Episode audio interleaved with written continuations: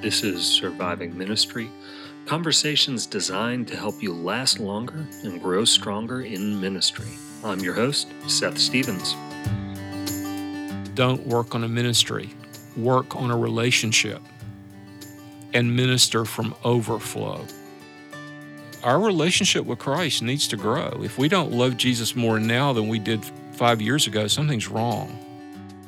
Here's the thing about Jesus we never get to the end of him, we never see all of him. There's no place where the adage, you can't please everybody, applies more than the ministry or the pastorate because it's just loving people which will draw them to the cross. Today's guest is Ronnie Stevens. Ronnie has been a pastor both in the United States as well as internationally. He served 24 years in overseas ministries and is the author of three daily devotion books The Path to Discipleship, The Path to the Cross, and From Creation to Covenant. You can purchase these books from rampartpublications.com. I met Ronnie almost 37 years ago when I was born. Today we will be discussing his changing perspective on his spiritual state as a young man, the taboo nature of the gospel, the three roles of a lead pastor, how to get through difficult times in ministry, and much, much more. Let's dive right in. You had an interesting experience in your conversion in that uh, you uh, believed you were saved for a period and then uh, came to the conviction uh, that you weren't. Uh, describe kind of your experience from going from uh, what you would consider a, a nominal believer to a true believer. I grew up in a church going home with a godly mother who was very interested in spiritual things and very interested in missions. And I was taken to church not only Sunday morning, but Sunday evening. I think I had an interest in the things of God, which was probably something more serious than other boys my age. And I think that helped to deceive me in terms of overestimating where I really was with the Lord. I walked an aisle in a Southern Baptist church when I was eight years old. I was baptized in the spring of 1959. And I certainly believed all the data of the gospel. As I got a little bit older, I probably didn't believe all of Genesis, and I probably, and I know I didn't really like some of Paul's emphases, but I was certainly enthusiastic about who Jesus is and what he did for sinners on the cross.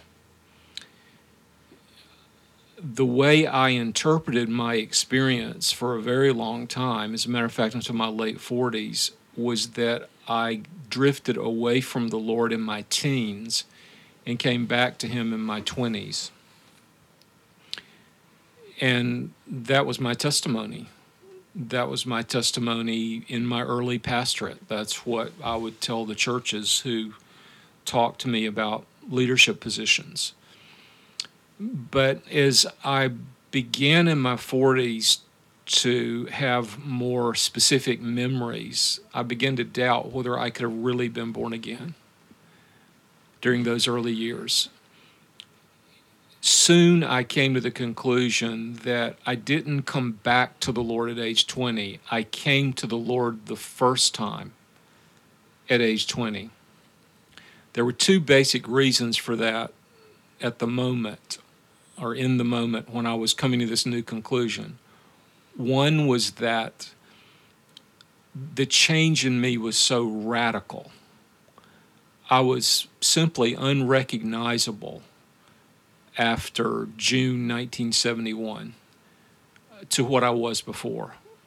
Completely a revolutionary uh, transformation in my whole outlook, personality. And the other thing is, I realized that before there was no restraint before sin, at least no appreciable restraint. And there was no regret after sin, at least no appreciable regret. And I'm not talking about the normal sins we associate with the 60s. My teenage years uh, tracked with the 60s because I was born in 1950. So my teen years, of course, would have been 1963, 1970. I came to know the Lord in 1971. But I remembered things which I believe would have been impossible for a true believer. And soon I settled in this new narrative of determining when my actual conversion took place. And there were some people who disputed that, and they said I was being a little too legalistic or a bit too unrealistic. But I still felt greater peace in understanding my past life in that way. And then the Lord did something very special to confirm that. In January 2014, my mom went to heaven. And as we were cleaning out her condominium, my wife came across a letter that I wrote when I was almost 18 years old. I was a first quarter freshman at the University of Georgia. And it was a letter to both my parents, but mainly it was a letter to my father explaining why I could not go into the family business, which he hoped that I would do. Now, I didn't have as clear an understanding of my lack of aptitude then as I do now. And I, as I look back on it, there would have been no way I could go into the family business anyway because I didn't have the gifts. My sister got those gifts, but I didn't. But as I was explaining it to him, amazingly, I was explaining to him that the reason was because I believed that I had to be a minister, I had to be a pastor. Now, if that was all the data there was, maybe I would conclude that, well, I was wrong. Maybe I really was a Christian from childhood. But actually, the very opposite um, was affirmed because as I read that letter, it was clear that the 17 year old, 18 year old who wrote that letter was an unconverted person. And it was really all about me. And it was clearly somebody who, who didn't know the Lord who wrote that letter. As a matter of fact, the letter was so painful to read that I still haven't read all of it. I just haven't mustered up the courage to read all of it because it was so painful. So, I, I even though it was painful and even though it was embarrassing, I was very grateful for the Lord to provide clear documentation as to at least when my conversion wasn't, that I knew that in the fall of 1968 my conversion had not taken place in fact, God moved toward me with His grace and saved me wonderfully uh, in June of 1971. How did that happen? Well, the Lord was really moving in the United States at that time. And it was a confluence of events.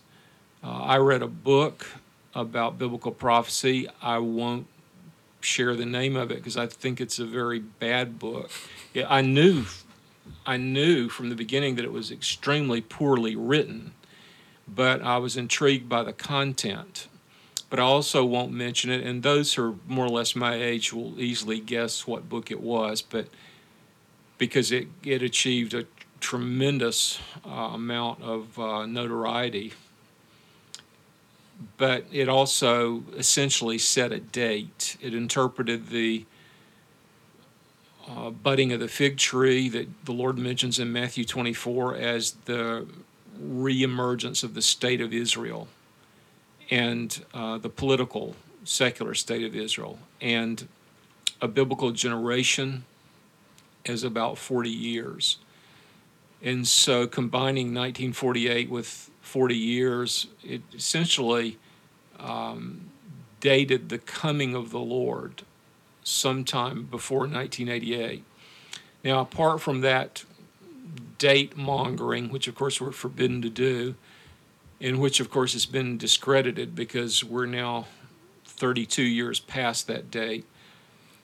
Um, still, there was some startling um, instances of the fulfillment of biblical prophecy, much of it to do with the nation of Israel. And it really got my attention and made me think that the Bible was a supernatural book. The other influence was my mom enrolled me in a seminar which also gained some notoriety and which has also been somewhat discredited, mm. but it made a major, major impact on me. And at that seminar, I was made to believe that the Bible is not something just for Sunday morning at 11 o'clock. The Bible is, all the Bible is relevant for all of life. It's a living book which spoke directly to my heart in every aspect of anything that I cared about. The third thing was for the first time in my life, I was thrown together as a senior at University of Georgia with Christians my age who were serious about the gospel, serious about sharing their faith, serious about studying the Bible, serious about discipleship. That was Campus Crusade for Christ, not yet discredited, thank God, now called Cru.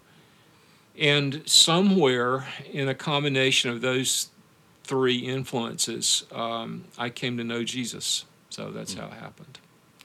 And now you you said in that in the letter you received there was um, it, it, proved to you you had not been yet saved uh, yet it was in a letter expressing desire to go into ministry. So that that makes me curious how did um, how did your uh, de- desire and, and direction and eventually uh, entrance into ministry evolve well, and again, it's not a letter I received. It's a letter I just that I wrote and then I discovered uh, a generation later. I think that, sad to say, there are many people in ministry who are not born again. Hmm. And I'm, I don't want to accuse any one individual. I just say that because it's a fact. And I think there are many aspects of ministry which are attractive attractive to somebody who likes to read, attractive to somebody who wants to sort of design his own schedule, attractive to people who, who like to be with people and encourage people. Um, I think I probably overestimated my gift as a speaker, my gifts as a speaker as a young man, and I thought I'll probably be good at this because I remember the only other thing I really thought much about was being a lawyer, which also involved verbalization and argument and persuasion. So it seemed like a congenial task. I also, though, I had a God awareness. And I really believed that if there was a heaven and a hell, that the most important influence we could have on anybody would be to try to get them into heaven. And so again, I was I was orthodox in my views. I just hadn't personally appropriated the saving benefit of Christ's death through a, a personal faith and a, a true trust. Well, let me put it this way there was no true evidence of regeneration beyond an interest in Christianity and even an attraction to Christianity. And I think it's I think it's very possible to be attracted to the man Christ Jesus without a saving knowledge of his work on the cross. It's very hard not to be attracted to Jesus. There are, a person has to be pretty depraved and there are depraved people out there who speak disparagingly of, of Jesus. Friedrich Nietzsche certainly spoke disparagingly of him, but he was a depraved man. But there are many people who admire Jesus but they don't believe that he's the Son of God and the Savior of the world. I did believe that, but I had no personal appropriation of his of the benefit of his death on the cross by saving faith. There was no evidence of it. So then, uh, what kind of uh, guided you after your uh, conversion to um, pursue ministry? What what kind of made you determine that that was the course you were going to go? Well, I think there are many ways that God can call somebody, and I think one way which Paul treats in 1 Corinthians 9 is compulsion. Sometimes you do things because you can't do anything else. Luther vocalized this reality most famously at the Diet of Worms, and I know some scholars doubt whether he actually said this. But when Luther set about the task of reforming the church, he was a little bit reluctant. He certainly didn't know it would lead to what it did lead to. I don't think he ever had schism or a, or a division in mind, in the beginning at least. But at that great convocation, he said, Here I stand. God help me. I can do no other. And Paul says the same thing in 1 Corinthians 9. He says, Woe is me if I preach not the gospel. I would say a consuming interest, which amounted to an obsession. Now, the word obsession can be um, pejorative, but hopefully it was a benign obsession. I believe that it was for me to live as Christ and to die as gain. So there simply wasn't anything else I was interested in. There was some. There was certainly nothing else that I felt a compulsion toward, other than doing what God wanted me to do, and I believe that He wanted me to preach the gospel, and that was a very happy discovery because that's what I wanted to do. Uh, who were some of the people that shaped your, or, or, what was some of the best advice you got when you were starting out in ministry? Oh, um, well, I think one bit of counsel I got, which I have very imperfectly applied, is save your mornings for God. Um, another bit of counsel, which is along those same lines, is a priority is whatever you do first. I actually learned that from a uh, a um, a secular story mm. about a rich man seeking advice from a famous expert. It said, whatever is most important in the day, do it first. Also, I think when you study the lives of people who made an impact, who made a difference, Robert Murray M'Cheyne said that what the church needs from its ministers is not so much um, great gifts, but great likeness to Christ. So you have to ask yourself the question well, how does that happen? Well, it happens by pursuing Him, it happens by staying close to Him. So, the great priority of ministry is to stay close to Jesus yourself. We can't lead people to places where we either we've never been or where we are not or where we're not going. So, as we pursue Christ, others will follow once they see Christ in us because Christ is attractive. There are not many attractive things in most of us, but Christ is very attractive. He's magnetic. And um, I heard this from Tommy Nelson. I'd been a pastor a few years when I heard this. I actually asked Tommy where he got it. He said he got it from a navigator.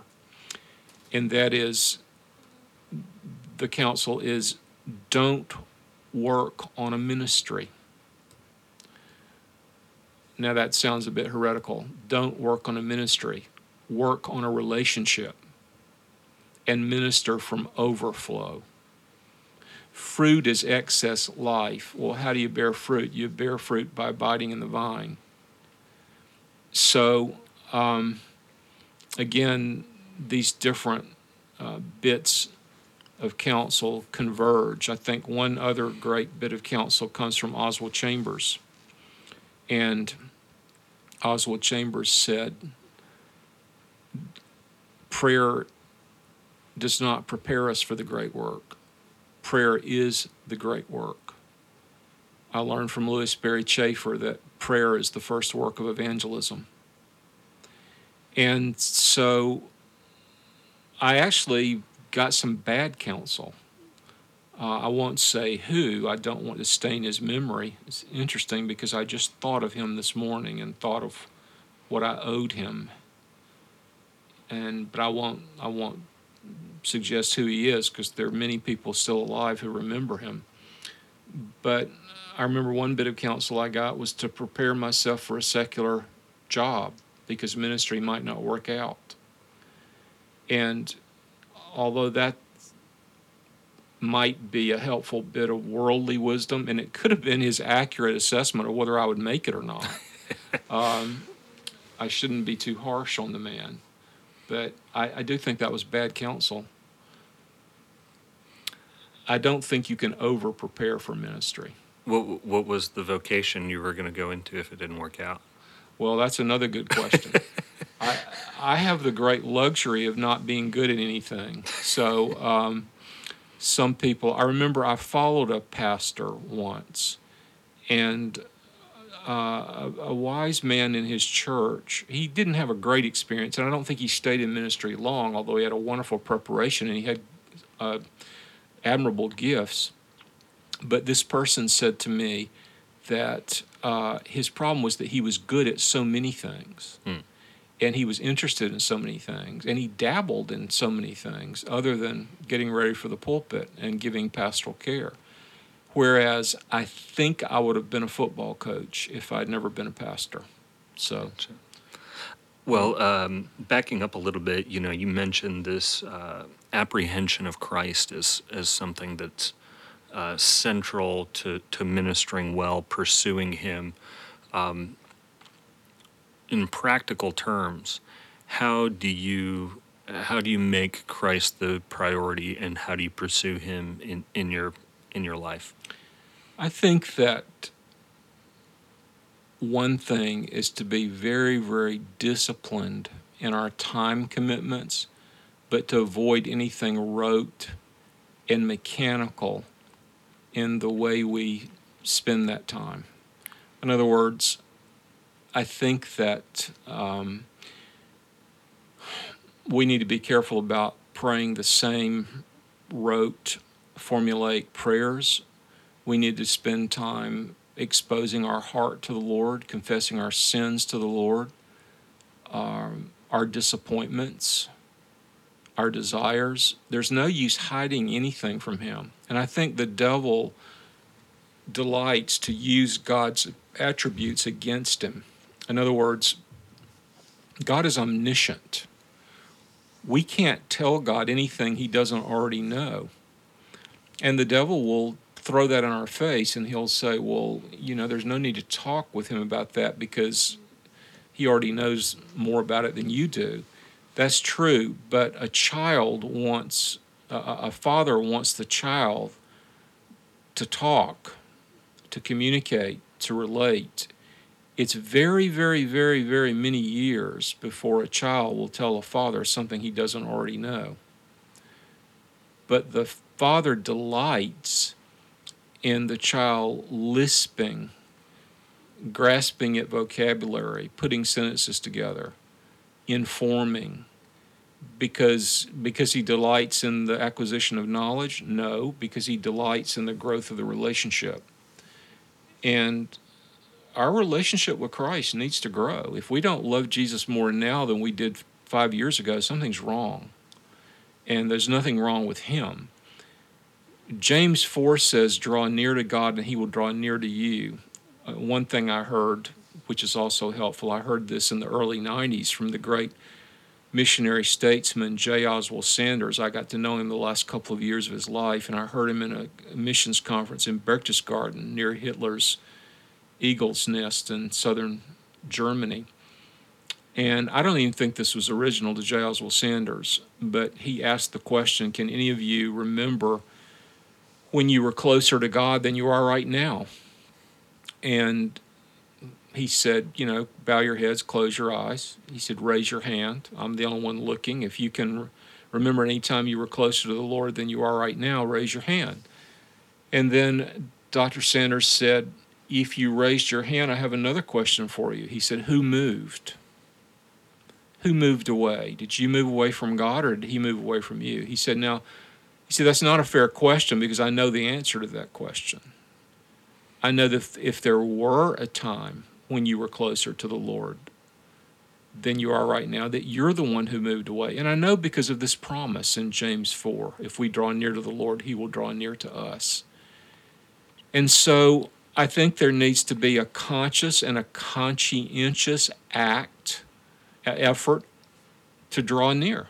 Obviously, the, the ways to do that are obvious. They are in prayer, they're in Bible study, and they're also in obedience. I think another way we draw near the Lord is by finding somebody who doesn't know Him and initiating and talking about Jesus and talking about the cross and talking about the free offer of the gospel.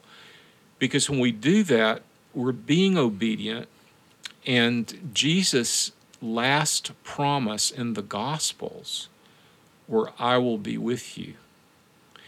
When, in what context will he be with us? Now, that's a very interesting concept. How can an omniscient being, excuse me, how can an omnipresent being be more with you? An omnipresent being is always with you. And yet, these are the last things that Jesus talked about. He talked about it in the upper room in John 14. I'm going to prepare a place for you. Why? So that uh, so you can be with me. I, you can be with me. That where I am, you will be also. So the last thing he says in the last verse of Matthew is, "And I will be with you even unto the end of the age." But what does he say in the next to the last verse? That's verse 20. Verse 19 is the Great Commission that when we go out into all the world and we make disciples and we preach the gospel and we teach everything that Jesus has commanded, He will be with us.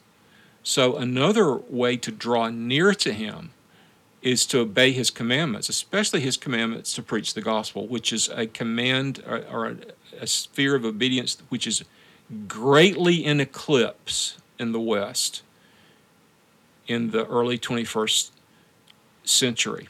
Why do you think that is? Well, I think there are three or four reasons. One reason is because of abject fear and the desire to please people instead of God. There's a wonderfully powerful verse in Isaiah 2:22. It's especially powerful in the King James. It says, "Cease from man. Cease from man whose breath is in his nostrils." And we've got to get over this business of of uh, man pleasing. I think we've. I think a part of it is cultural. You can measure a culture by its taboos. Now, a hundred years ago, you could talk about Jesus to almost anybody in the United States of America. You could talk about what happens after you die, when you die you couldn't talk about what two people who were attracted to each other, who were al- alone together, might be up to during that alone time. You certainly would never talk about what two people of the same gender who were attracted to each other would be up to. Well, now the taboos have flipped, you see. Now you can talk about those things which were once discreet. But you cannot talk about those things which were once open and acceptable. And that change marks a definite degradation and degeneration in our society. It's an extremely, extremely ominous transformation. But the Christian can't be a prisoner to cultural captivity. We cannot let the culture shape our conversation. Now, obviously, we've got to be very um, tactful. We got to be more diplomatic. I'm not sure if we need to earn the right to talk about Jesus, though. I think maybe that's going too far. We are to proclaim, we're to placard, which is one way Don Carson, the great Greek scholar, translates preach. We're to placard the gospel. You don't need to ask permission to walk by somebody's house with a placard. Maybe you do. Maybe he's going to call the police. But I don't think I don't think a person's resistance can cancel out the Great Commission, which is a command. And I think one thing that's important to understand in Luke 5, when Jesus is clarifying his call on his disciples, he casts a vision. He makes a prophecy, which is also a promise. He says, I'll make you fishers of men. Well, here's the thing fish don't want to be caught. And it shouldn't surprise us that fish resist being caught. So that when the fish resists, that's not an excuse to go home and stop fishing. That's why you have to catch them. If they wanted to be caught, you wouldn't have to catch them. But I think we've surrendered to the culture on this one. Yeah, sometimes in terms of preaching the gospel, Paul will end up founding a church, and sometimes he'll end up getting stoned outside of the city, and sometimes both. And during and in that episode when he was stoned, he went back three times. And the third time he went back, the place was Lystra. It was Acts 14. The third time he went back, he found a disciple that was on the second missionary journey. And that disciple's name was Timothy. So sometimes ministry which looks like failure turns into a rousing success. I would say if somebody stones you, that's you're going to define failure. I think that's would uh, qualify.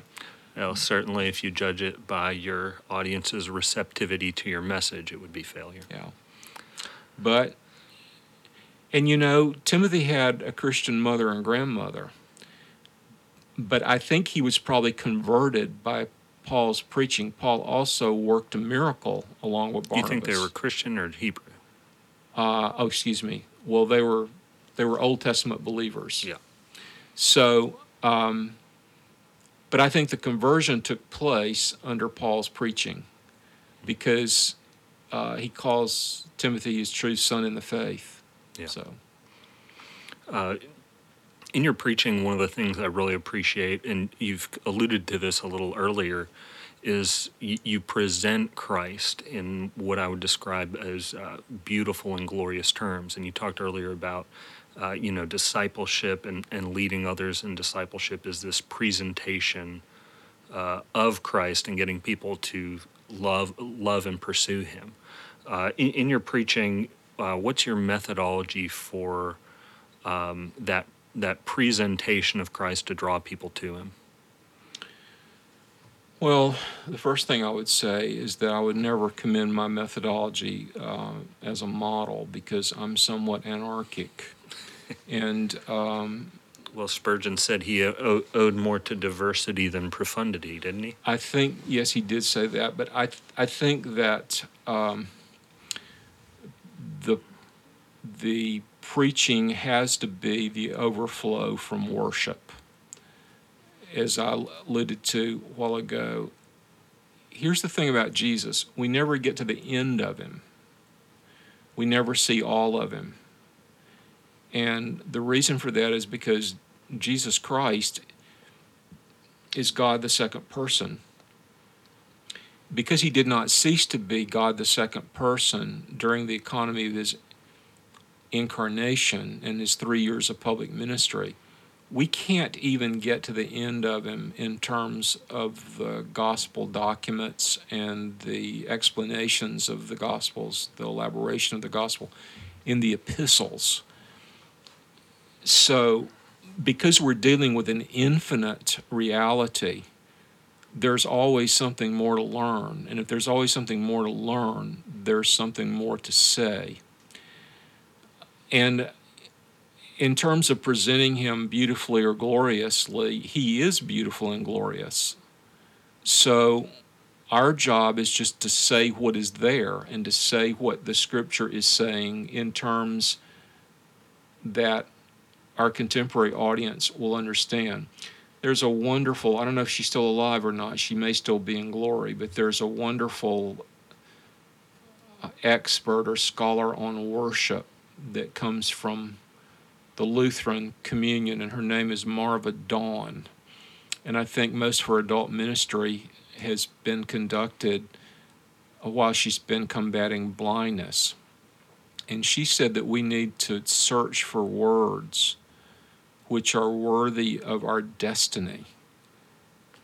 we are we're bound for the promised land. We're marching to Zion, beautiful, beautiful Zion.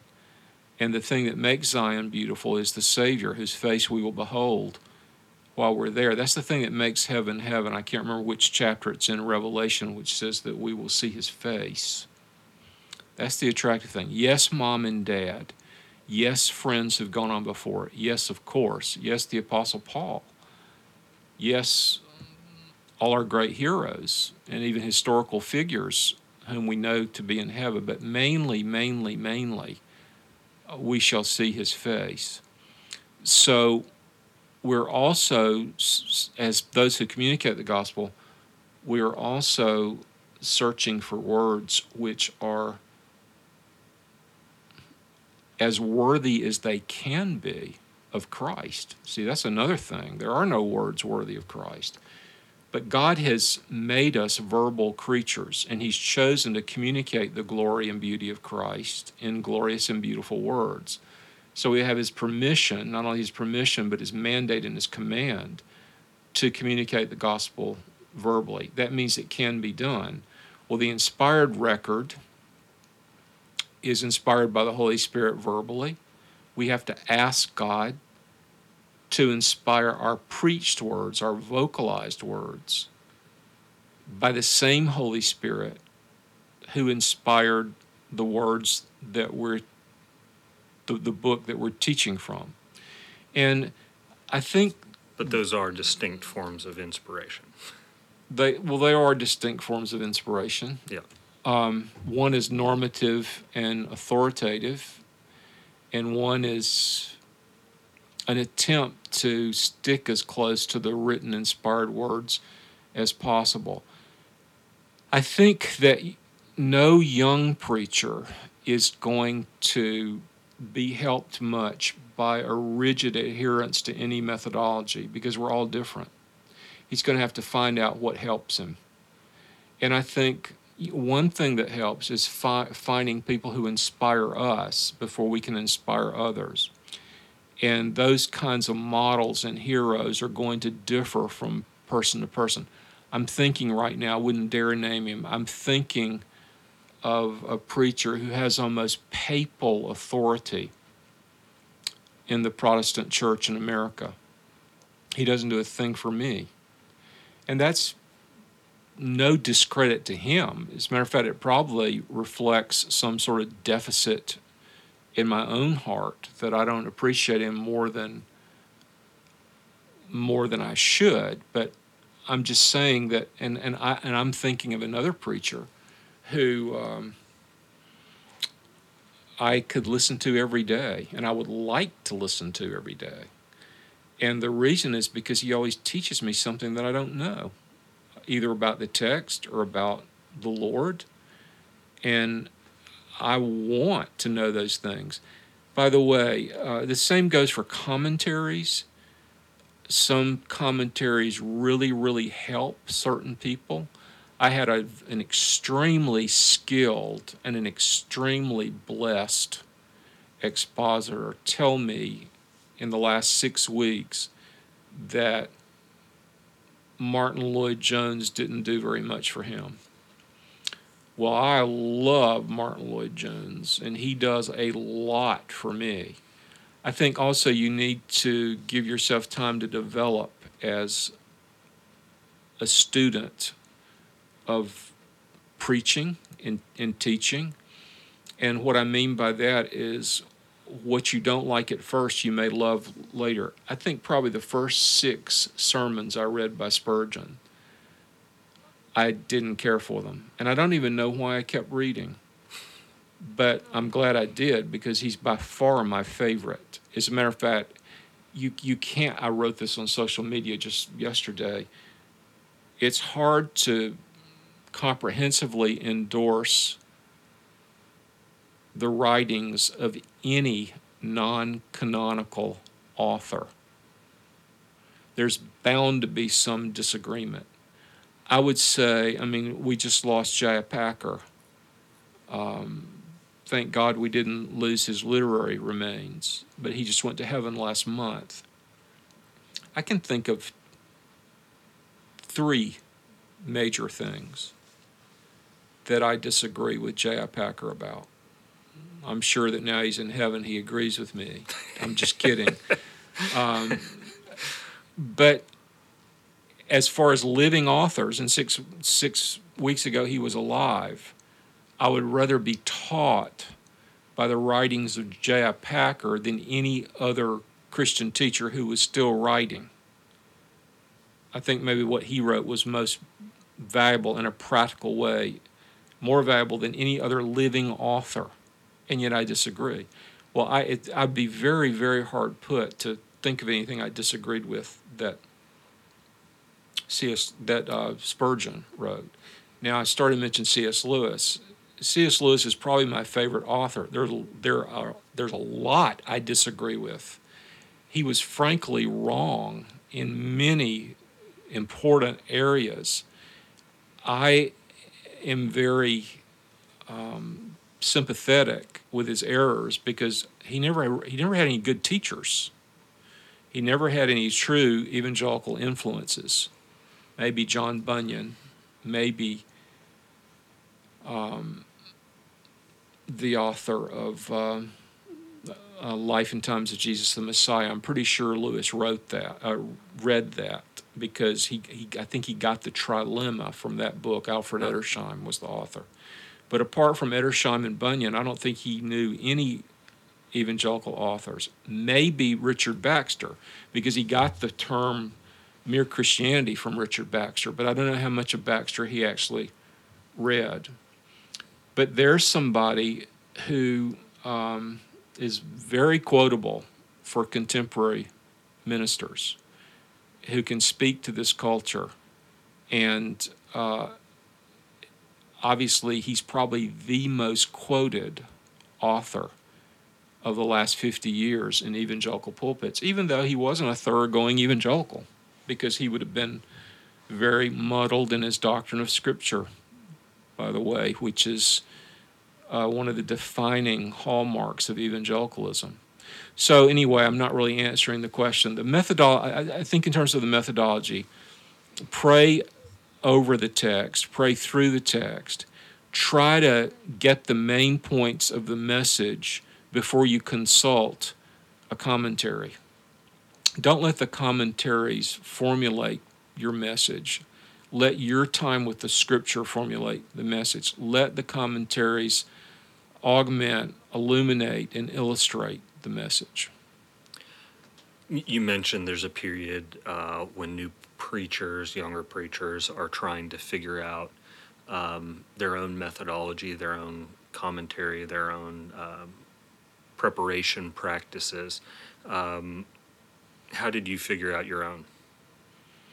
And, and what work? What, well, what, what tends to work for you? Also, uh, not as a uh, just as an illustration of how the process works, not necessarily um, to say everybody has to imitate that. Well, I think you, I think you figure it out by being severe in evaluating what you just said, by listening to your critics, by projecting a, a persona, an openness that makes it easy for your critics to tell you where they think you're missing it or where you're weak.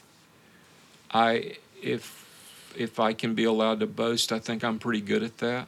I don't think there are a lot of people who'd be afraid to tell me that I blew it or that I was off base.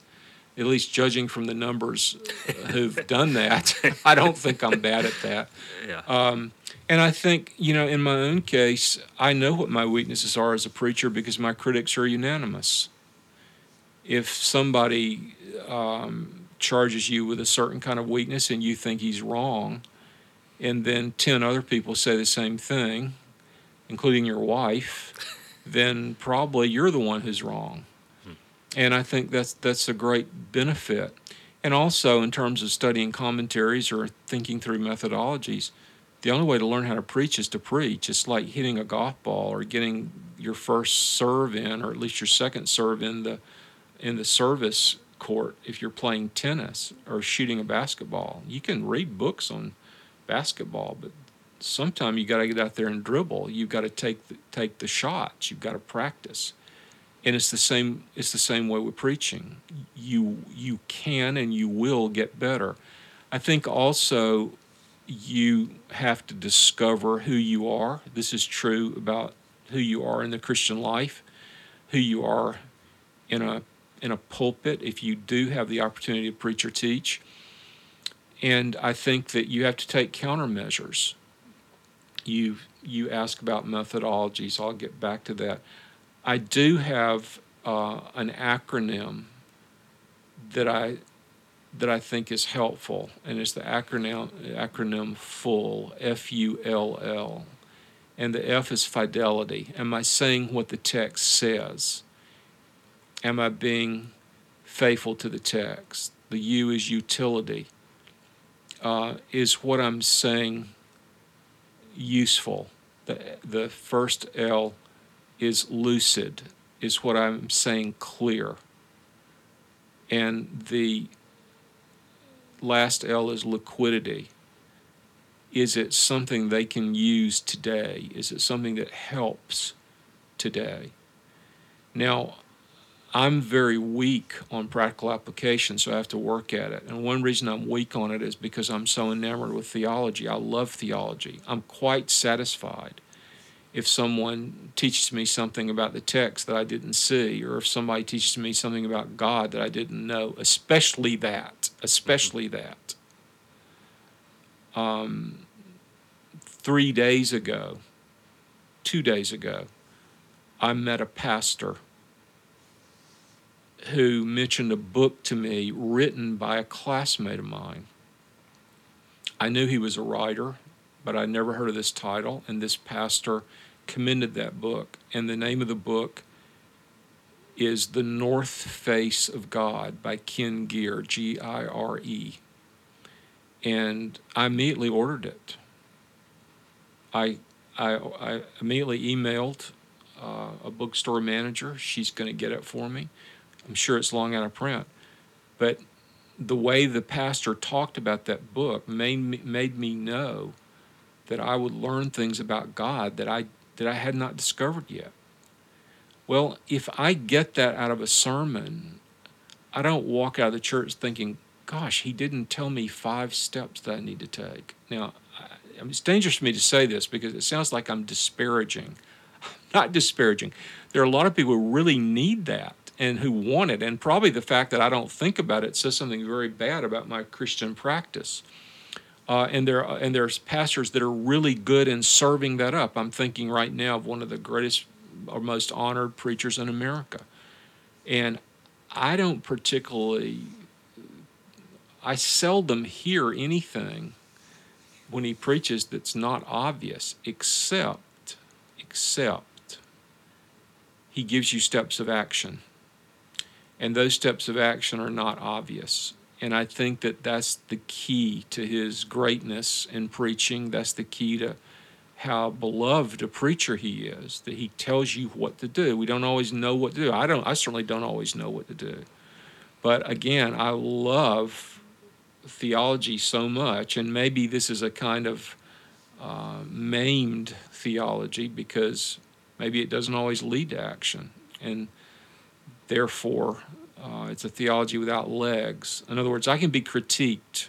I'm not boasting about this attribute of mine. I'm, I guess I'm, I'm confessing it, and I'm getting away from the topic. So I'll no, I'll but that's let it go that, that's helpful that you eh, have the insight into your own preaching.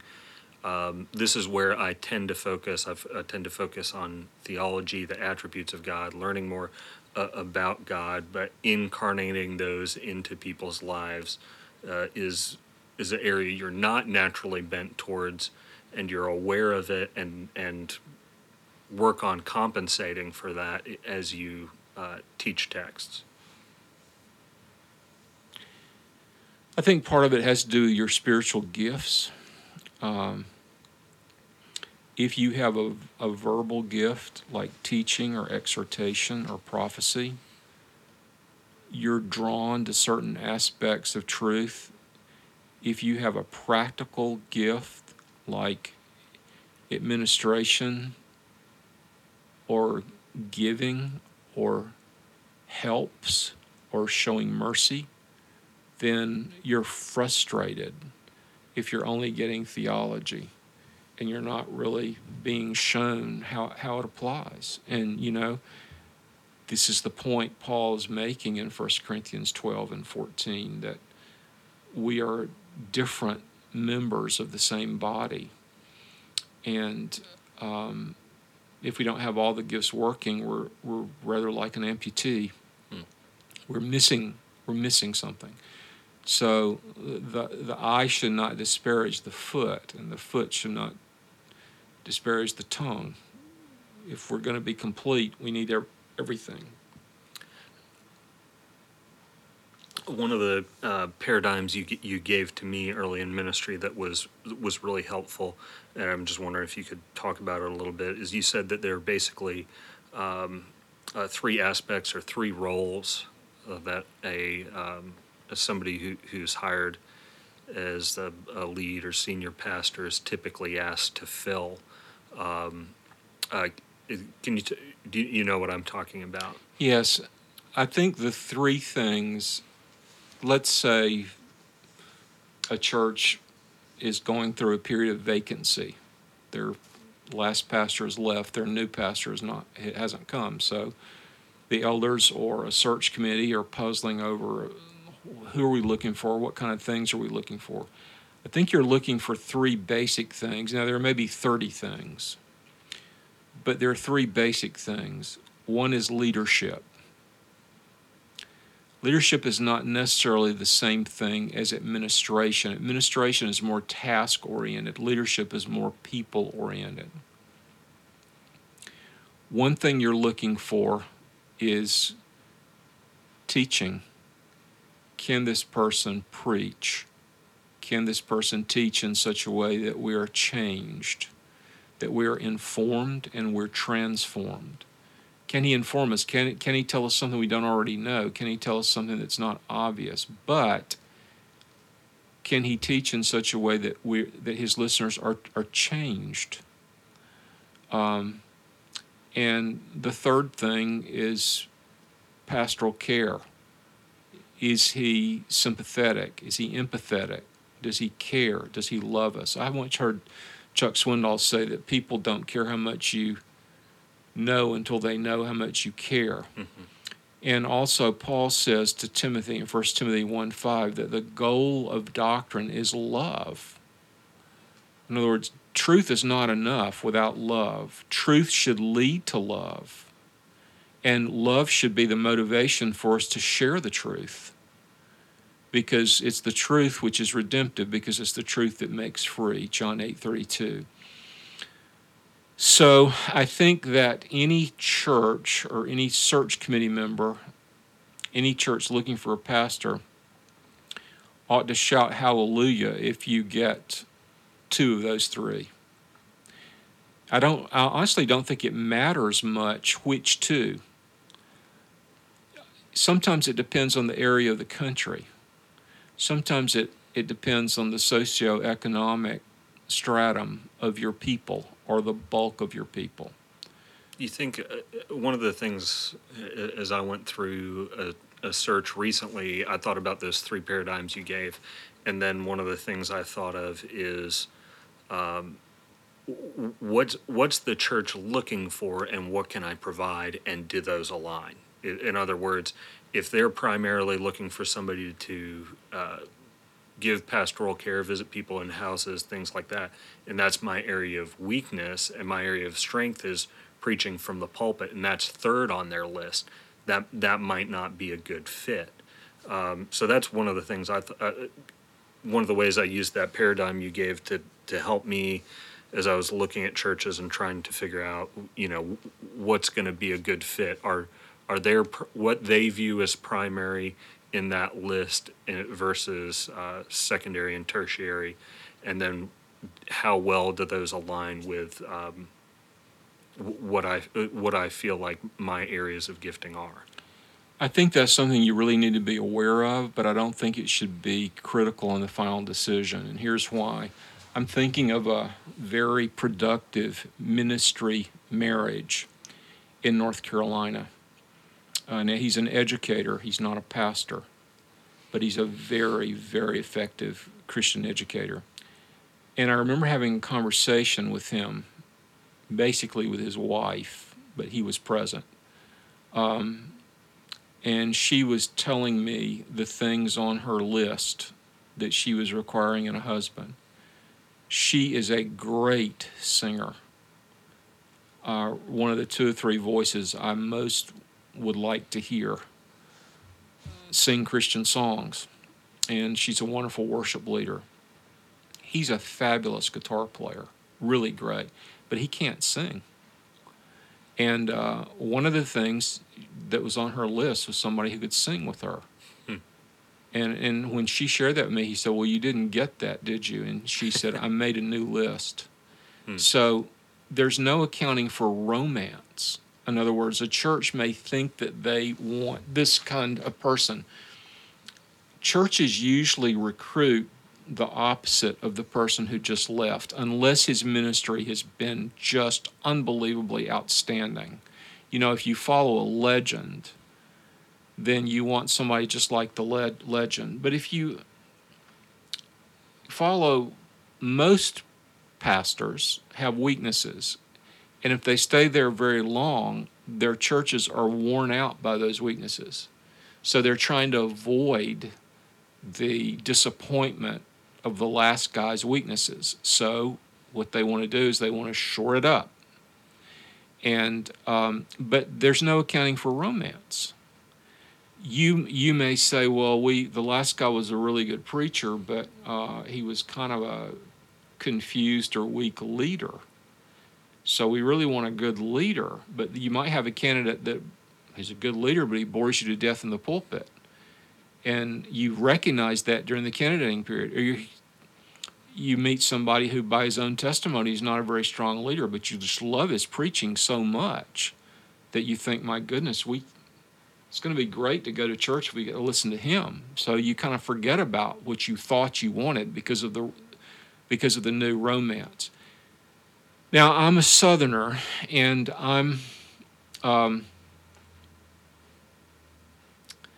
I come from a white collar family with a blue collar ethos.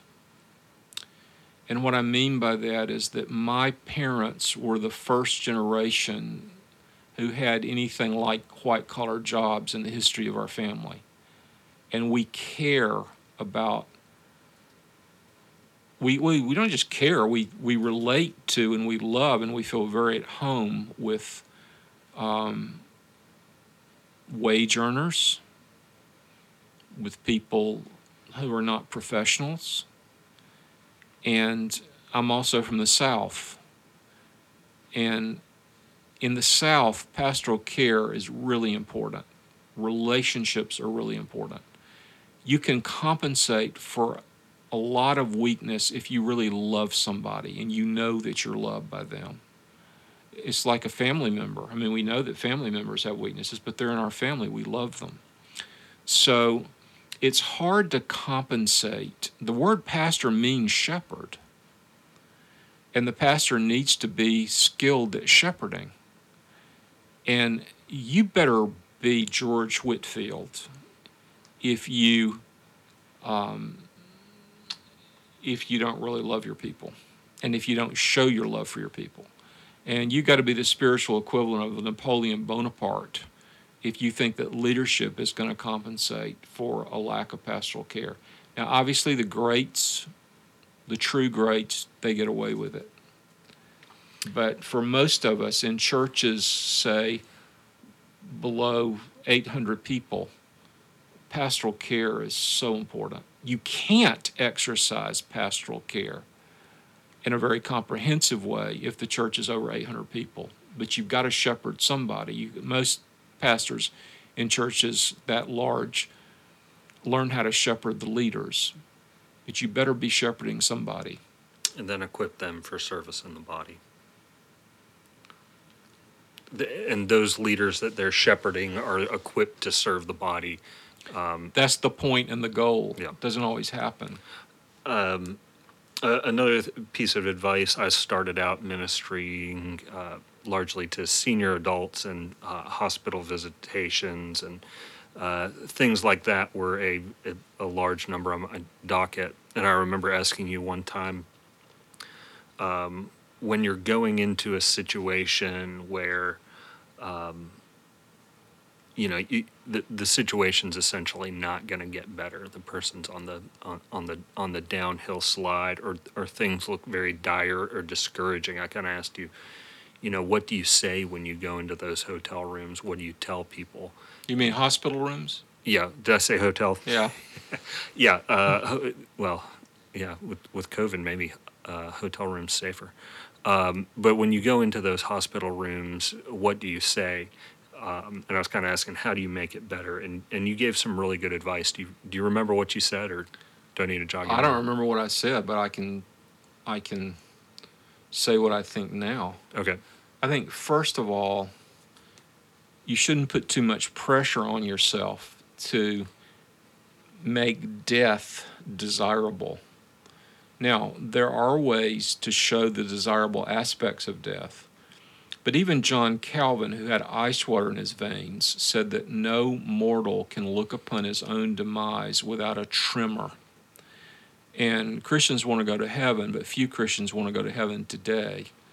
As a matter of fact, I know of one Christian who's convinced everybody for decades that she wants to go to heaven, like right now, and she really envies the people who die. But she had some sort of physical emergency a few months ago, and she called 911 and so her friends really gave her a hard time about that. they thought, well, we thought you were serious. Now we now we know you were just kidding. Why did you call 911? I think the, the most important thing, and this is true of all pastoral ministry, is just to be there. Mm-hmm. To, to, to be there and to touch. In the age of COVID, we, we're shying away from touching, but just show up and touch. About 80% of ministry is just showing up, just showing up. You don't have to be profound.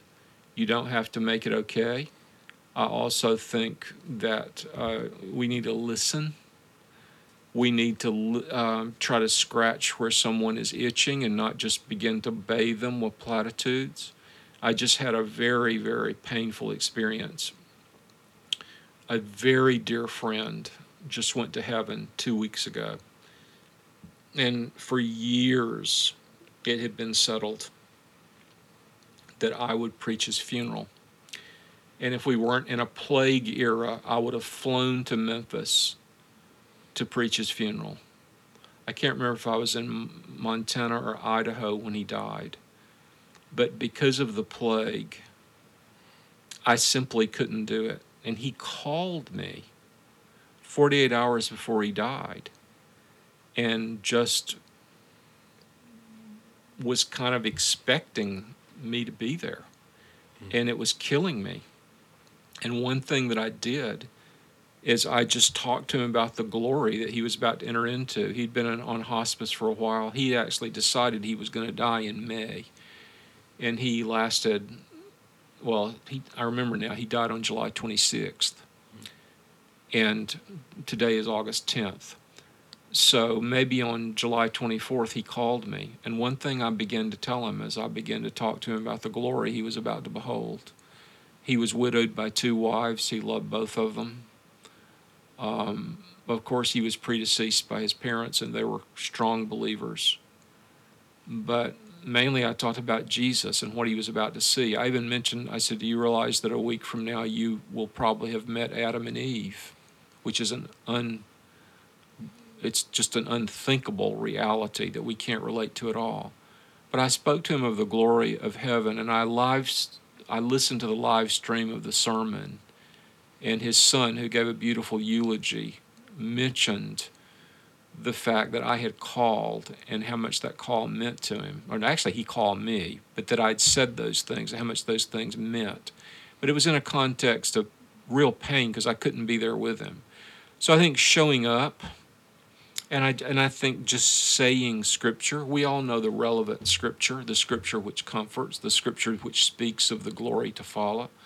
I don't think we need to invest anybody with false hope, especially if they're aged. Mm-hmm. and especially if they're if they're in a term a terminal phase. So I think just being present is the main thing. Listening is an important thing. Praying is an important thing. Sharing scripture is an important thing. All the obvious things. Yeah, and and that was what you, I think the main thing I remember from our earlier conversation was you, you said it's it, it's not really about what you say. Uh, it's really about showing up and being there. And and I think of in terms of uh, that in terms of a ministry of presence, uh, which of course with with with COVID is is um, an area of extreme limitation.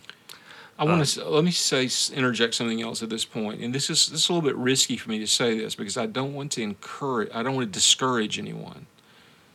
But if you don't want to show up, you may not be in the right profession. Hmm. You may be being called to a different aspect of Christian ministry rather than, than the pastorate. Such as teaching or things like that. Sure, teaching or writing or missions outside of a pastoral context. Um, not every missionary is a pastor. I had the great good fortune to be a missionary and a pastor at the same time, but more of a more of a pastor than a missionary. I was certainly a very down market, um, second class missionary, but uh, I I was a pastor overseas. But if you don't want to be there, um, it's hard to compensate for that. Now, uh, let's talk about missions a little bit. You spent 24 years overseas. Um, how, how, did you, um, uh, what kind of awoke you to your desire to do missions? What did you, what do you, do you enjoy about it? What are the challenges in it?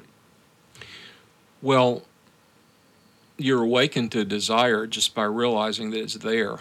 And I think from the moment of my conversion, I wanted to be a missionary, but I believe that my gifts were more suited to the pastorate. And I was given an opportunity after being a pastor for nine years in North America. I was given an opportunity to pastor in a, in a beautiful, wonderful place overseas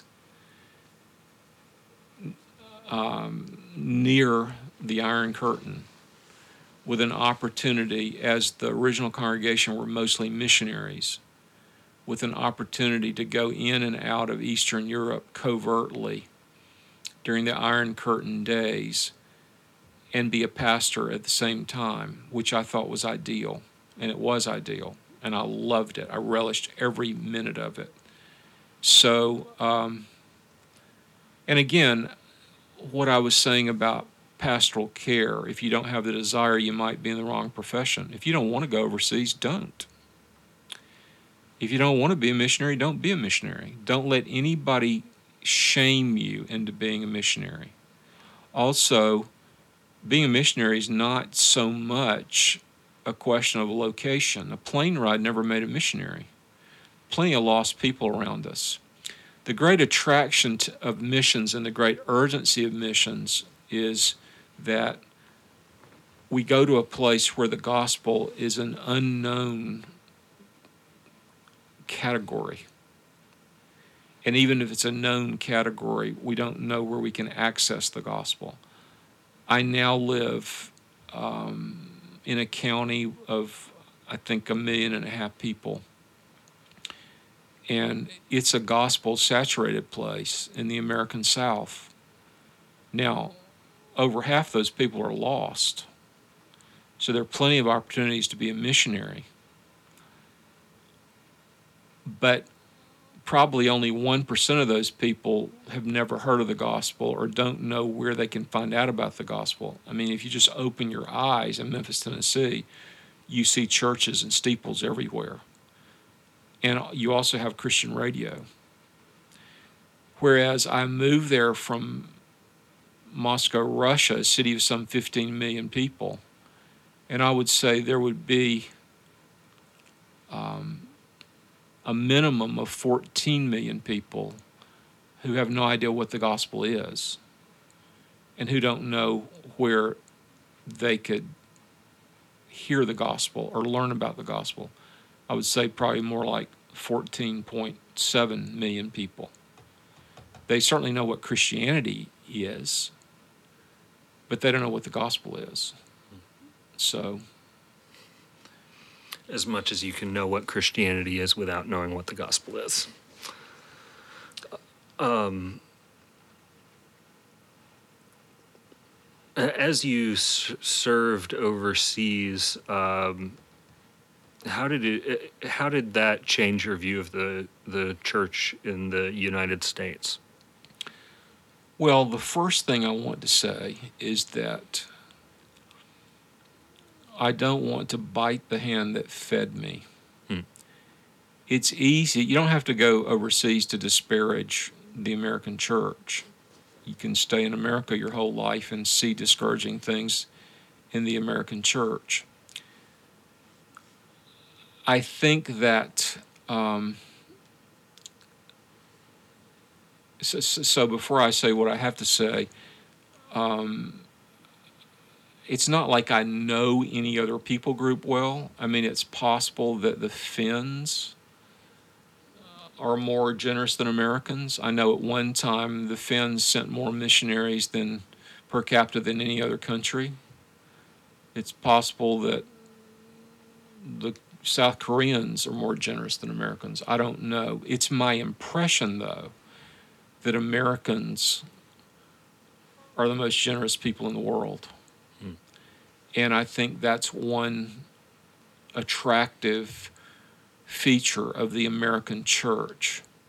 And certainly helped facilitate your ministry overseas. Well, it certainly did. I mean, the Christians I know are certainly generous, but but I mean, you can you can denounce as a missionary, you can denounce the percentage of budget that's spent on um, gilding the lily, that's spent on. I, I recently had a tour of a new church building and I think the pastor is a good man. I don't know him very well, but I get the impression he's a good man. He's a man I wanted to listen to. He's a man I wanted to learn from. But he was ex- when he was explaining the convection oven in the new professional world class kitchen, and also pointing out other fe- features. I was thinking, you know, I, what would the Apostle Paul think of this little tour? And um, what about all these pastors who's who don't have a roof on their building, or who don't have all the pastors in Africa who don't have walls on their building, or all the church buildings in the world that are not heated. So, but I mean, yeah, I mean, all my churches have been, most of my churches have been air conditioned. I'm certainly aim for that, so I, I'm not putting that down. I think that um, we can, just to sum it all up, there's a danger in any church, American or Japanese or Venezuelan, of being inward looking. And I think this is the great advantage of short term mission trips. I will tell you that it's unless you're building a building or cleaning up a job site, it's a very rare short term mission trip that helps the local missionary that much. Usually, the local missionary has to drop what he's doing to babysit the short termers. And I think a very high percentage of the short termers are on an excursion. I'd love to go to Chile. I've never been to South America. I would really have to examine my motives as to why I signed on to short term. It's a very rare American high schooler or college student who doesn't want to go to Europe. So, what are the chances they're going to come back full time? Very slim. What are the chances that they're going to really help what's going on on the mission field in that locale during their short term investment? Very, very slim, very negligible what are the chances they're going to take up the local missionary's time with babysitting where he's neglecting other vital assignments? Very likely. So why do it? Well,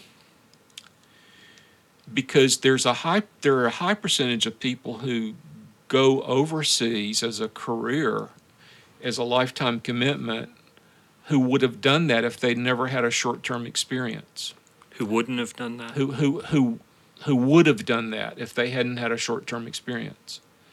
And there are also people who get their fire lit by the short-term exposure so that missions becomes much more of a vital concern because they've seen it. They know the missionaries. They've seen the people they're ministering to. And so they become much more committed financially. They enlist other people to become committed financially. And they they raise awareness for the missionary and his and his mission. Now, I think that um, there's something else in terms of critiquing the North American church or critiquing any church, and that is this there's a fine line between pointing out weaknesses among believers in an acceptable way, for instance, as the prophets of old pointed out the sins of Israel there's a fine line between a legitimate exercise of that prophetic ministry and what uh, Paul Washer calls bashing the bride. Maybe that, maybe your friend's fiance is ugly, but you're not going to say that. You're certainly not going to say it to your friend if you want to keep that friend. Well, there are certain aspects of American Christianity which are ugly, but that's Christ's bride. Now, there's something else. Well, Who's, I think there's a difference in motive too. You you can be uh, working to prepare the bride is is a beautification process. I think sometimes people with their critiques can either use it uh, to dismiss the church or, or with the objective of um, helping the church become what it ought to be. I think those are two uh, radically different motives that people could uh, be doing as, as they're examining the church. Yeah, that's a good point, and it's a, so it's especially uh, egregious when someone is denouncing the blemishes of the church who's abandoned the church. I'm thinking of two church leaders I know right now two parachurch leaders who actually were involved in the parachurch to aid the church, but they no longer go to church, which I think is tragic. Um, but the other thing is, according to Ephesians 4, the church is supplied with pastors, teachers, evangelists, apostles by the Lord Jesus Himself. And Christ is the head of the church. Christ is the one who sets and removes the candlestick. Christ is the one who opens and closes the door. So when we're pointing out all the weaknesses of the church and all the places the church comes short, we have to be careful because it can sound like our conclusion is that the head is not doing his job. Hmm. So we need to temper those criticisms with that caution. Now, Samuel Johnson said something about marriage that I think can be applied to ministry. It can certainly be applied to our own personal walk with the Lord. It can certainly be applied to how the church is doing. Samuel Johnson said, marriage is hard, but it's really only hard insofar as life itself is hard. Marriage is a part of life. Well, ministry is a part of life. The church is a part of life. We're fallen. Our flesh is, which is still with us by virtue of these bodies we carry around, is still in rebellion the Christian life is hard. Think of the um, Chesterton quote that uh, Christianity has not been tried and found wanting; it has been found difficult and left untried. Yeah, that that's exactly right. But what I'm saying is, the church is no more blemished than my own personal Christian life is blemished. Mm-hmm. The church is no more dysfunctional than that my own Christian life is dysfunctional. The church leaves no more to be desired than my own Christian life leads leads to be desired. I'm thinking of somebody in our Memphis church who was uh, complaining and saying the church this, the church that, the church this, the church that. And I said, and I called him by name. I'll say Larry. His name wasn't Larry. I said, Larry, you are the church. and that was that was a new thought for him. Yeah. And uh, and he told me he appreciated me reminding him of that. Well, another thing, and I think um, I don't know this, the spirit of our age uh, is very much in in a setting where it is very okay to assign sin and blame to institutions but it's it's more hesitant to do so with individuals and it's especially hesitant to do it with yourself.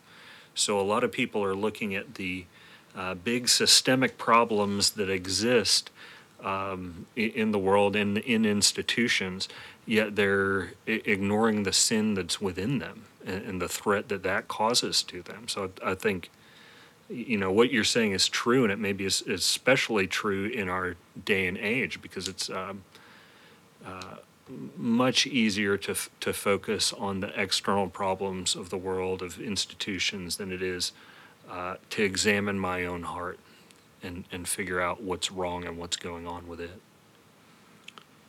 Well, back to Chesterton, I can't remember the exact quote, but he wrote a famous short letter to the Times when he, he said, Sir, I am the problem.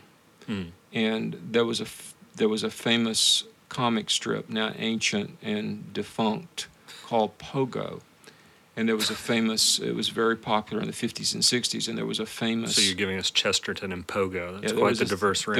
There was a famous uh, strip with Pogo in w- which he said, there's a there's another famous quote. I've we've met the enemy and he is ours. Pogo said, I've met the enemy and he is us. Hmm.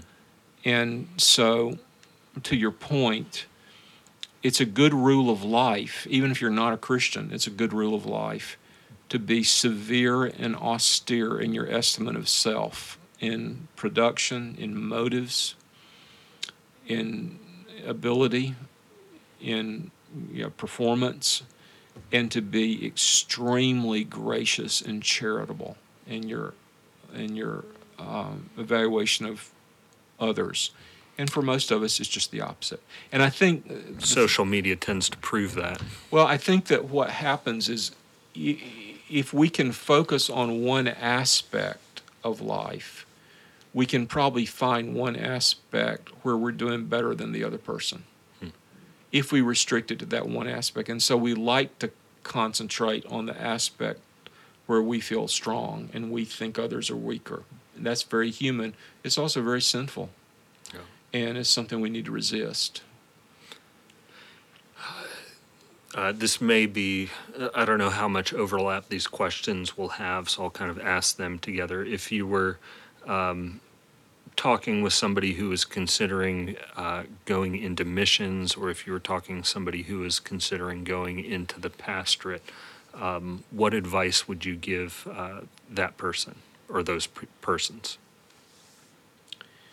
Well, I'm going to give a very equivocal answer to that because I would say an early influence in my life was Josh McDowell. And uh, he was a sterling positive influence. I think that, you know, I encountered Josh when I was a senior in college, and I think his main target audience is university students. So he hit me right between the eyes when I was a college senior. I think now I, st- I listen to him and I think, well, his audience is still university. Mm-hmm. And he misses me by a mile now, but he's not aiming at me.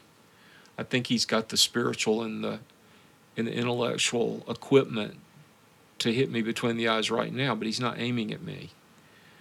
So, what he would say, especially when preaching to an audience, pleading Christian values with an audience, with a generation which was making up its mind about its future, he would say, assume that you're called.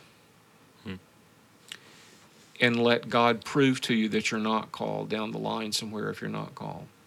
Now, a later influence, whom I've already mentioned, who became a hero to me, he died March 1st, 1981. Josh is still alive. But a later hero to me was Martyn Lloyd-Jones. Lloyd-Jones took the opposite tack.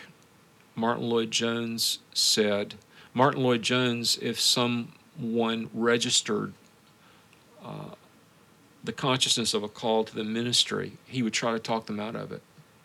Hmm. And his philosophy was the philosophy of Orthodox rabbis who often encounter a Gentile who wants to become a Jew. And their, the mindset of an Orthodox rabbi is if you can be talked out of it, you better not do it. And so Martyn Lloyd-Jones would try to talk the candidate out of it. If he found persistence and resilience and perseverance, if he found that this young person could not be talked out of it, then he would get on board later down the line. But he would never jump on board from the beginning. And again, the idea is if you can be talked out of it, you better not do it. So I would say the first thing I would say is swallow hard and count the cost. And I would also, if I had the. What would you say the cost is? Well, I think one cost is you're never going to get rich. and I think another cost is your mom and daddy are probably not going to brag to people that you're a preacher. Even the word preacher or missionary is very disparagable. I mean, it's not like saying, yes, my son is a neurosurgeon or yes, my son is a Supreme Court justice. Um, now, if you've got a very godly mom or dad, they may brag about it. I would brag about it, but and I'm not that I'm godly, but I but I value yeah. that category. I mean, there's nothing more precious to me than the word missionary. But the average seatmate on a plane is going to turn up his nose. You tell him you're a missionary. So, um, so you're never going to get rich. And in one ways, in one way, you're never going to be the boss because the pastor is really not the boss. You're not the boss of a group of people who can fire you at any moment. Haddon Robinson, a great trainer of preachers who went to be with the Lord two or three years ago, he said that the role of the pastor is equivocal because he leads from the middle. And um, I think also it can be a lonely place. What did he mean by that for those? well, he meant by that that in much? one sense you are everybody's leader.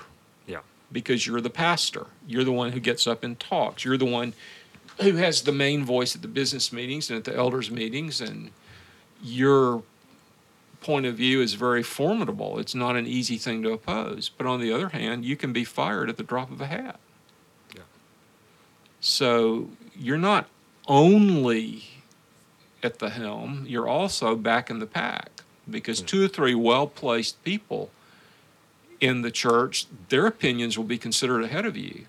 Mm-hmm. So you're in the middle because you're behind them. If they want you gone, you're going to be gone. It doesn't matter how excellent you are.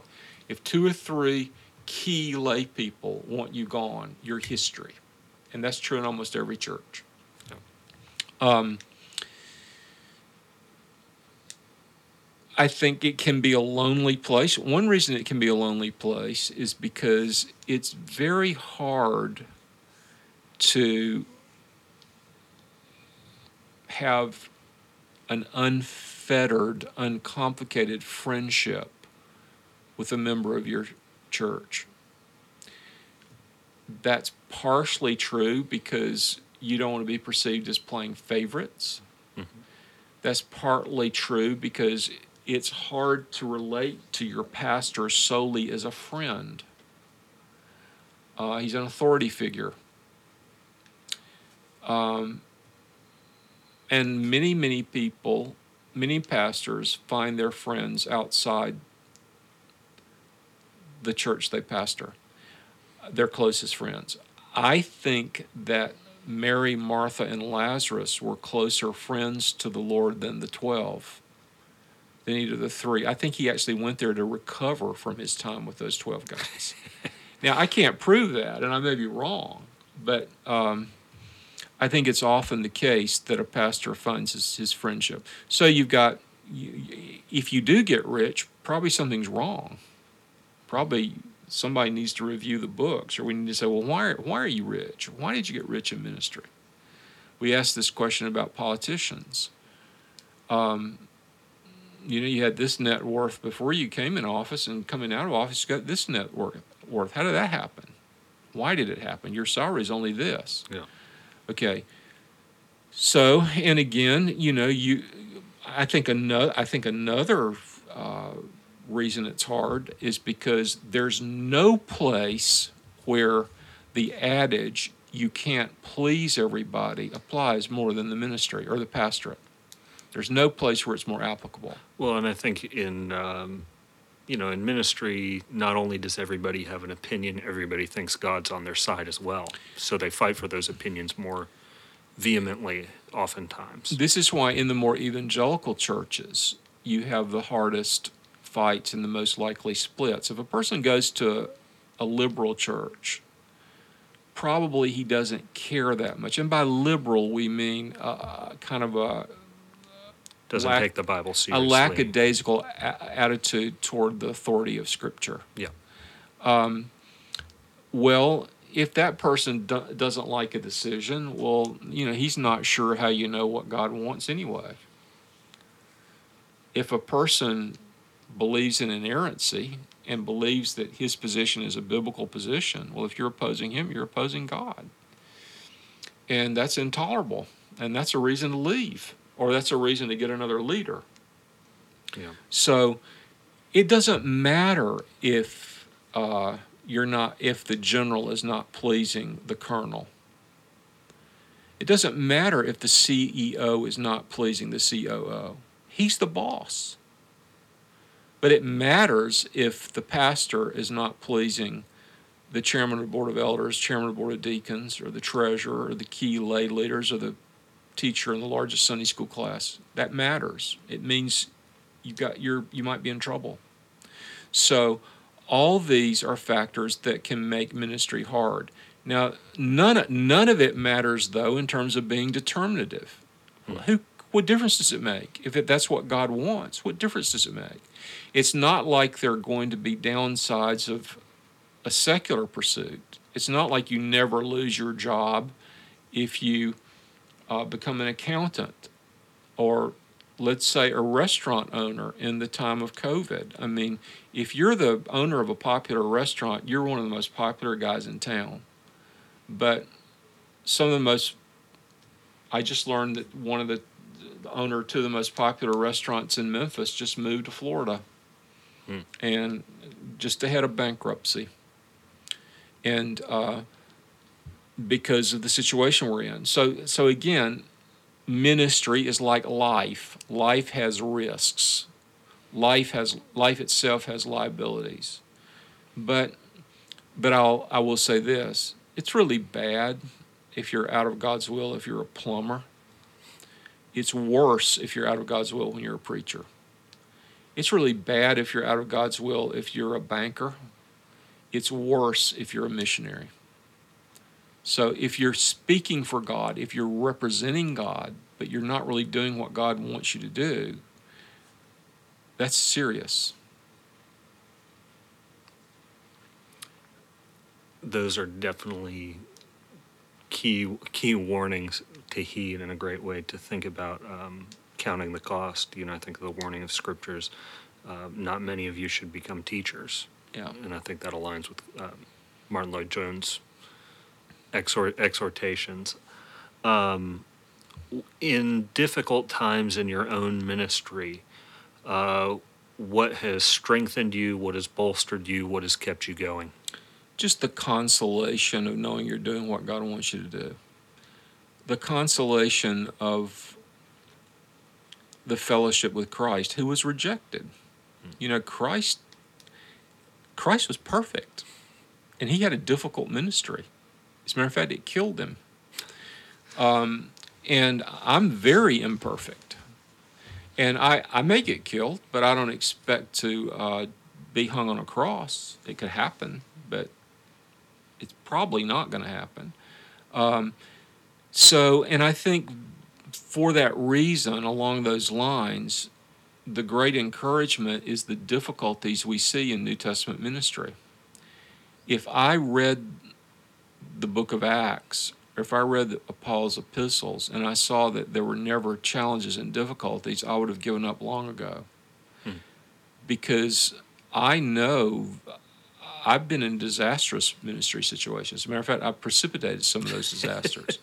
and, um, but so when I see that the two prominent women in Philippi, Euodia and Syntyche, couldn't get along with each other, and it was so severe that Paul had to write their names in the letter. Think about that. He could have discreetly whispered in the ear of the person taking the letter to Philippi. Can you imagine getting your name in the Bible because you can't get along with somebody in your church? Think about that. That's mind blowing. When I think about the fact that Paul and Barnabas split up after the first missionary journey over the issue of John Mark, that they simply could not agree and I can imagine that it went something like this. Barnabas said, Oh boy, you can preach grace. You can really preach grace, but you can't practice it very well, can you? You know, and Paul says, Look, it's not about grace, but he's just not going. Uh, decisions have consequences. He quit the first time, he can't go the second time. Maybe he can go the third time, but he can't go the second time. Hmm. And and and so, but but they couldn't agree. Yeah. I mean, that's almost like two members of the Trinity not being able to agree. I mean, it's it's unbelievable that Paul and Barnabas could not agree, but they couldn't, and so so they split up. It's unbelievable what was going on in the church at, at Corinth. Yeah. It's unbelievable that Paul was alone at the end. Only Luke is with me. Demas hath left me, having loved the present world. Um, so when I see this and says, "Oh, that's awful," that really depresses me. No, I say, "Great, that's fabulous. That's wonderful." that they had those problems, and it's more wonderful that those problems were recorded and preserved for those of us who have problems now because we know God had his hand on those men.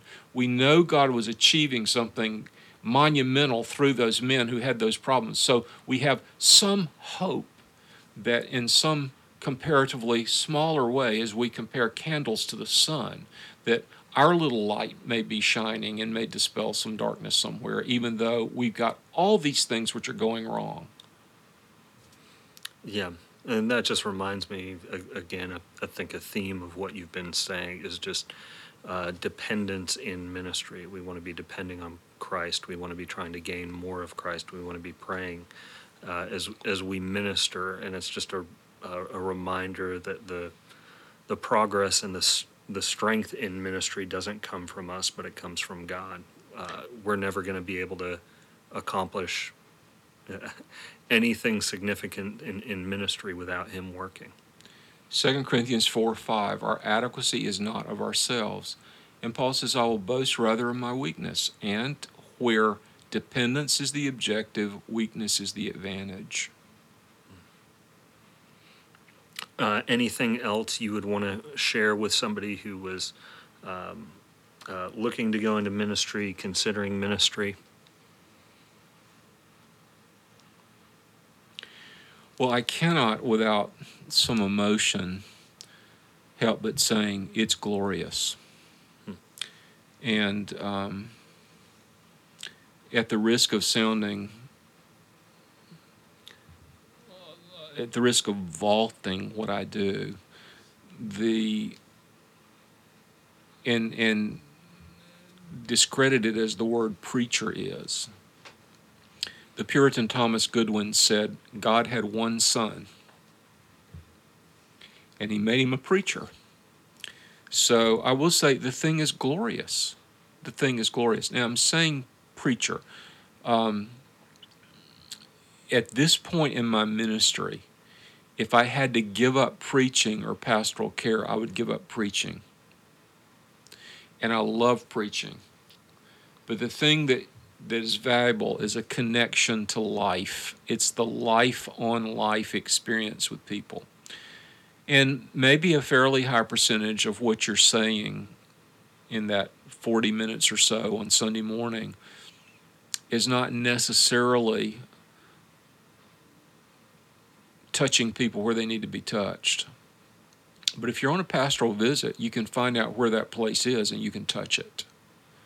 So um, I would hate to give up either one, although I'm getting to the age where I'm going to have to give up both of them someday, maybe someday soon. But if I had to give up preaching or pastoral care, I would give up the preaching. Both are vital.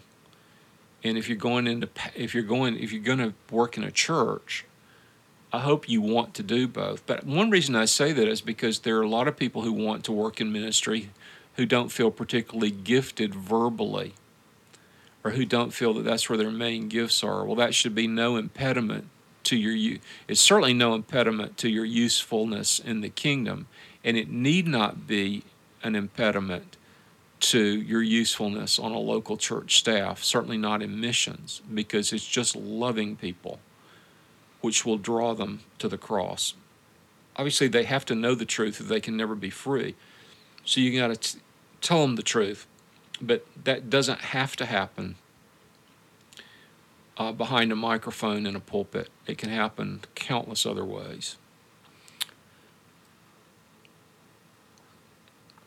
Any advice for somebody who is uh, struggling uh, or um, feeling worn down or discouraged in ministry? Yeah, I would want to know the reason why. Um, I think that it's always possible. You can't you, you can't eliminate the possibility that you may not be called or perhaps you should be doing something else. But um, it could mean that you're not being properly coached or mentored, that you're not getting the right counsel. You know, Luke is a model because Luke found somebody who knew more than he did and he served him. That person was Paul. And Luke found somebody who knew less than he did and he served him. That person was Theophilus. And the result of that commitment on Luke, Luke's part was a, command, a companion for Paul on the second missionary journey, one of the three replacements for Barnabas. There was Luke, there was Silas, and there was Timothy. So God certainly replenished Paul's team. But we also get Luke Acts um, out of that commitment. Well, the reason I got off on this tangent is because be sure you find somebody who knows a lot more than you know about ministry and make them your mentor and counselor. Because that person or that team, maybe it's going to be more than one person, will be able to help you ascertain if you merely need to make an adjustment. And it could be an adjustment in your own attitude or your own, your own devotional life or your own understanding of what ministry is. Or if you need to if you need to be a tent maker, you need to stop depending on ministry as your main income. Or if you need, or if you need to change a venue, if you need to just go somewhere else, or maybe to do something else in ministry beside beside what you're doing. But there's a lot of discouragement in ministry. There's no doubt about that. Um, but his banner over us is love, and, and underneath are the everlasting arms. There's no place where we have a greater promise or greater prospects for help than the ministry as well. Uh, this is circling back. You know, you mentioned ministry being a very isolating place and, and a difficult place because you're um, you're viewed as an authority figure. I think also sometimes feels that people feel as though they need to put a front on uh, around you uh, because you're a preacher. You mentioned the difficulty of um, making friendships and, and uh, uh finding um, uh, r- real connect real connections with people that are uh, encouraging to you. A lot of times in ministry, you're pouring out a lot, but it can be difficult to have others pouring into you. Do you have any advice or exhortations uh, to people of um, how to make sure you don't end up in a lonely place in ministry? I think one advantage of our generation is that the person who ministers to your loneliness ha- doesn't have to live in the neighborhood. Um, I have had, I'm thinking of one man who has been my pastor who lives in another country. And another man who lives in America, but for 24 years I've been outside America. And for um, 16 of those 24 years, he's been one of my two pastors. Hmm. I think you need to be aggressive. I also think that you need to be a little bit bold in approaching your heroes. You'd be amazed at how many famous authors, famous preachers, famous Christian leaders are flattered and complimented and eager to make themselves available to any young man who may just contact them, who might approach them.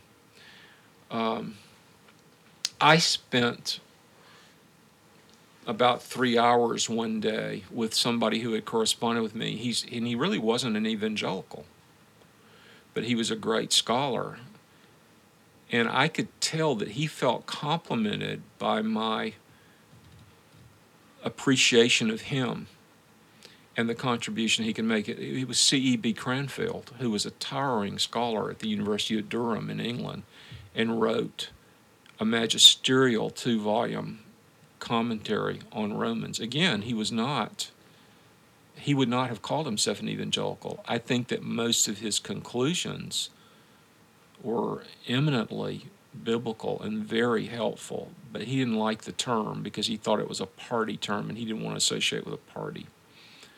Um, and I, I, I have a very close friend who became one of the closest friends of, um,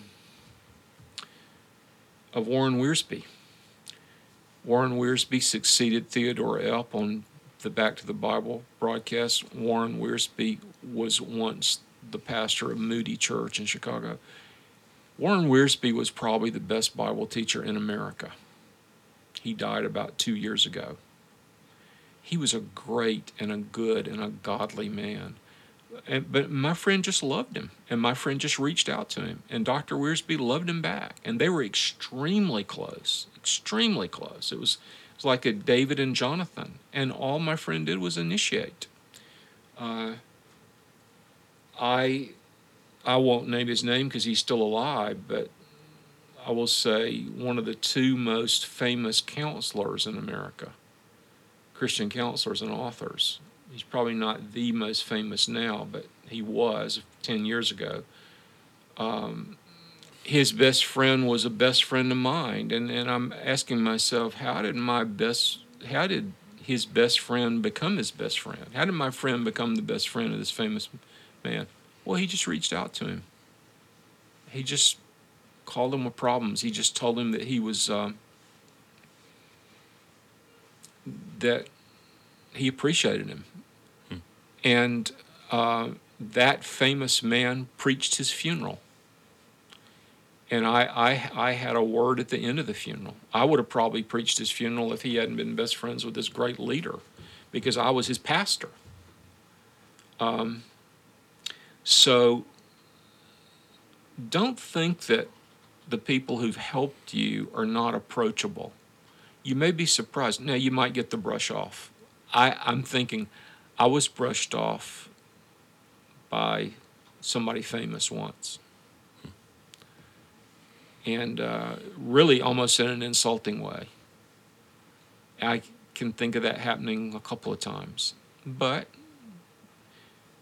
sometimes you know a, a, successful salesman may make 10 attempts before he has one sale.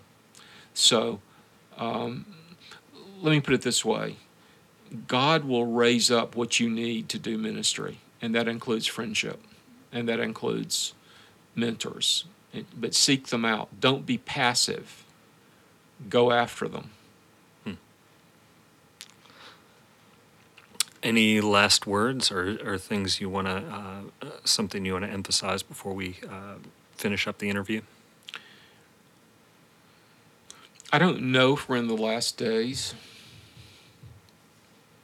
but I think we need to pray and witness as if we were in the last days. There have been times in church history, the age of the Reformation, the age of the Thirty Years' War, even World War II, where it looked more like the coming of the Lord was very soon than it looks now.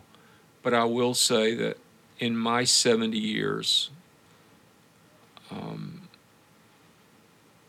it seems like many things are coming together which suggest the soon coming of the Lord Jesus Christ.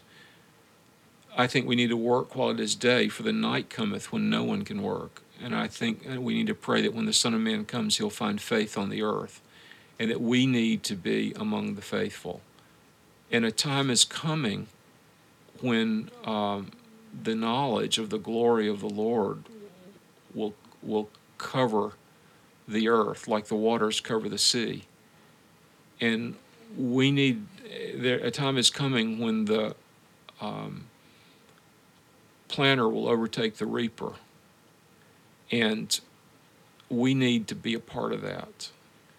And we need to avail ourselves of the promises. Philip Melanchthon said the Christian doesn't live on explanations, he lives on promise. Hmm. And we need to avail ourselves of the promises in our generation. And the I happen to be a cheerful pessimist. That's my temperament. I expect disaster, but it doesn't bother me. And I'm very pessimistic about the cultural trends, the political trends, the economic trends, and even the pathological trends. Where I don't know how long from now people will listen to this, but we don't even know if we're in the middle of the pandemic. I hope by the time anybody hears this that we'll, we'll be past it or near the end. But um, there's great opportunity. Churchill said, Never let a crisis be wa- wasted. And I think we can assume that people who've been reminded of the fragility of human life and the very reality of their own mortality might be more available to listen to a gospel which can give them a life which can never be alienated or threatened, a life that can never end. So we need to get busy and we need to to take the opportunity the tide when it serves as shakespeare said so let's work while it is day for the night is coming You've uh, written two devotionals on the book of John called uh, The Path to Discipleship. Uh, you're working on an, another devotional book. Uh, what is it and how far along are you? The devotional book is on Genesis, and I'm in chapter 32. Uh, when can, uh, what's, do you have a t- working title yet? I really don't. I, it could be from Eden to Egypt.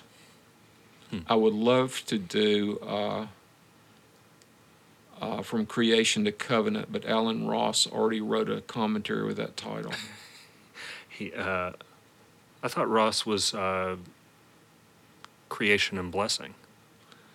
Maybe you're right. It's been a long time since I looked at the book, and I no longer own it. I don't know what happened to it. Well, you might do- might double check. The name might. Uh, there it is, right there. Creation and Blessing by Ross. On well, the bookshelf isn't this a happy discovery? and so, maybe so somebody the, else took it. But. So the the uh, name of the book may be from creation to covenant. Um, uh, how how is writing? Because you've spent most of your ministry uh, preaching, and you were an aspiring author. I know for a long time. Uh, what what kind of finally pushed you over into writing, and well, how do you feel like it's it uh, really is a lot different. What are the differences to preaching? Well, I haven't had a pastoral charge that I was solely responsible for since I was 65 years old. Now I'm only I'm almost 70. So ministry never ends. Um, the task is never completed. And even though I've enjoyed other aspects of ministry apart from being a senior pastor, I have much, much, much more discretionary time. And um, I would say the main difference is that writing is very deliberate and drawn out, where preaching is very episodic and defined. I mean, you know, you at a certain time you have to deliver. You got to start at a certain time. You got to be done at a certain time. In writing, you unless you sign a contract with a publisher, which is not likely to happen in my case, um, you set your own pace. I, I think I'm always intimidated by putting anything in writing because it just feels uh, so much more permanent. you know, I, th- I think the advantage of preaching is a lot of times people forget uh, some of the things that were not worthwhile and, and hopefully remember the things that were uh, significant. But it, um, and then I think of all, all the mistakes I've made along the road. To me, it's more daunting having those in ink rather than in the ether. Well, but it's easier to correct your written mistakes than your vocalized mistakes. Hmm. And I never thought of you it. You get way. to reflect on it a little more. You get to edit and review. You don't get to edit and review a sermon once it's preached. No. It's out there. As J. Vernon McGee said, you can't unscramble eggs. yeah, that's very true. Well, thanks so much for coming on. I know a lot of people will be looking looking forward to hearing this. They'll be looking forward uh, to your next uh, devotional book that that's put out.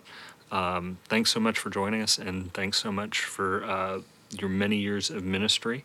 And uh, I've really enjoyed having you for many years as a pastor and a dad. Thank you. It's a privilege. If this podcast has been encouraging to you, we'd love to hear from you. Drop us a line at survivingministrypodcast at gmail.com. Until next time, congratulations, you survived this podcast.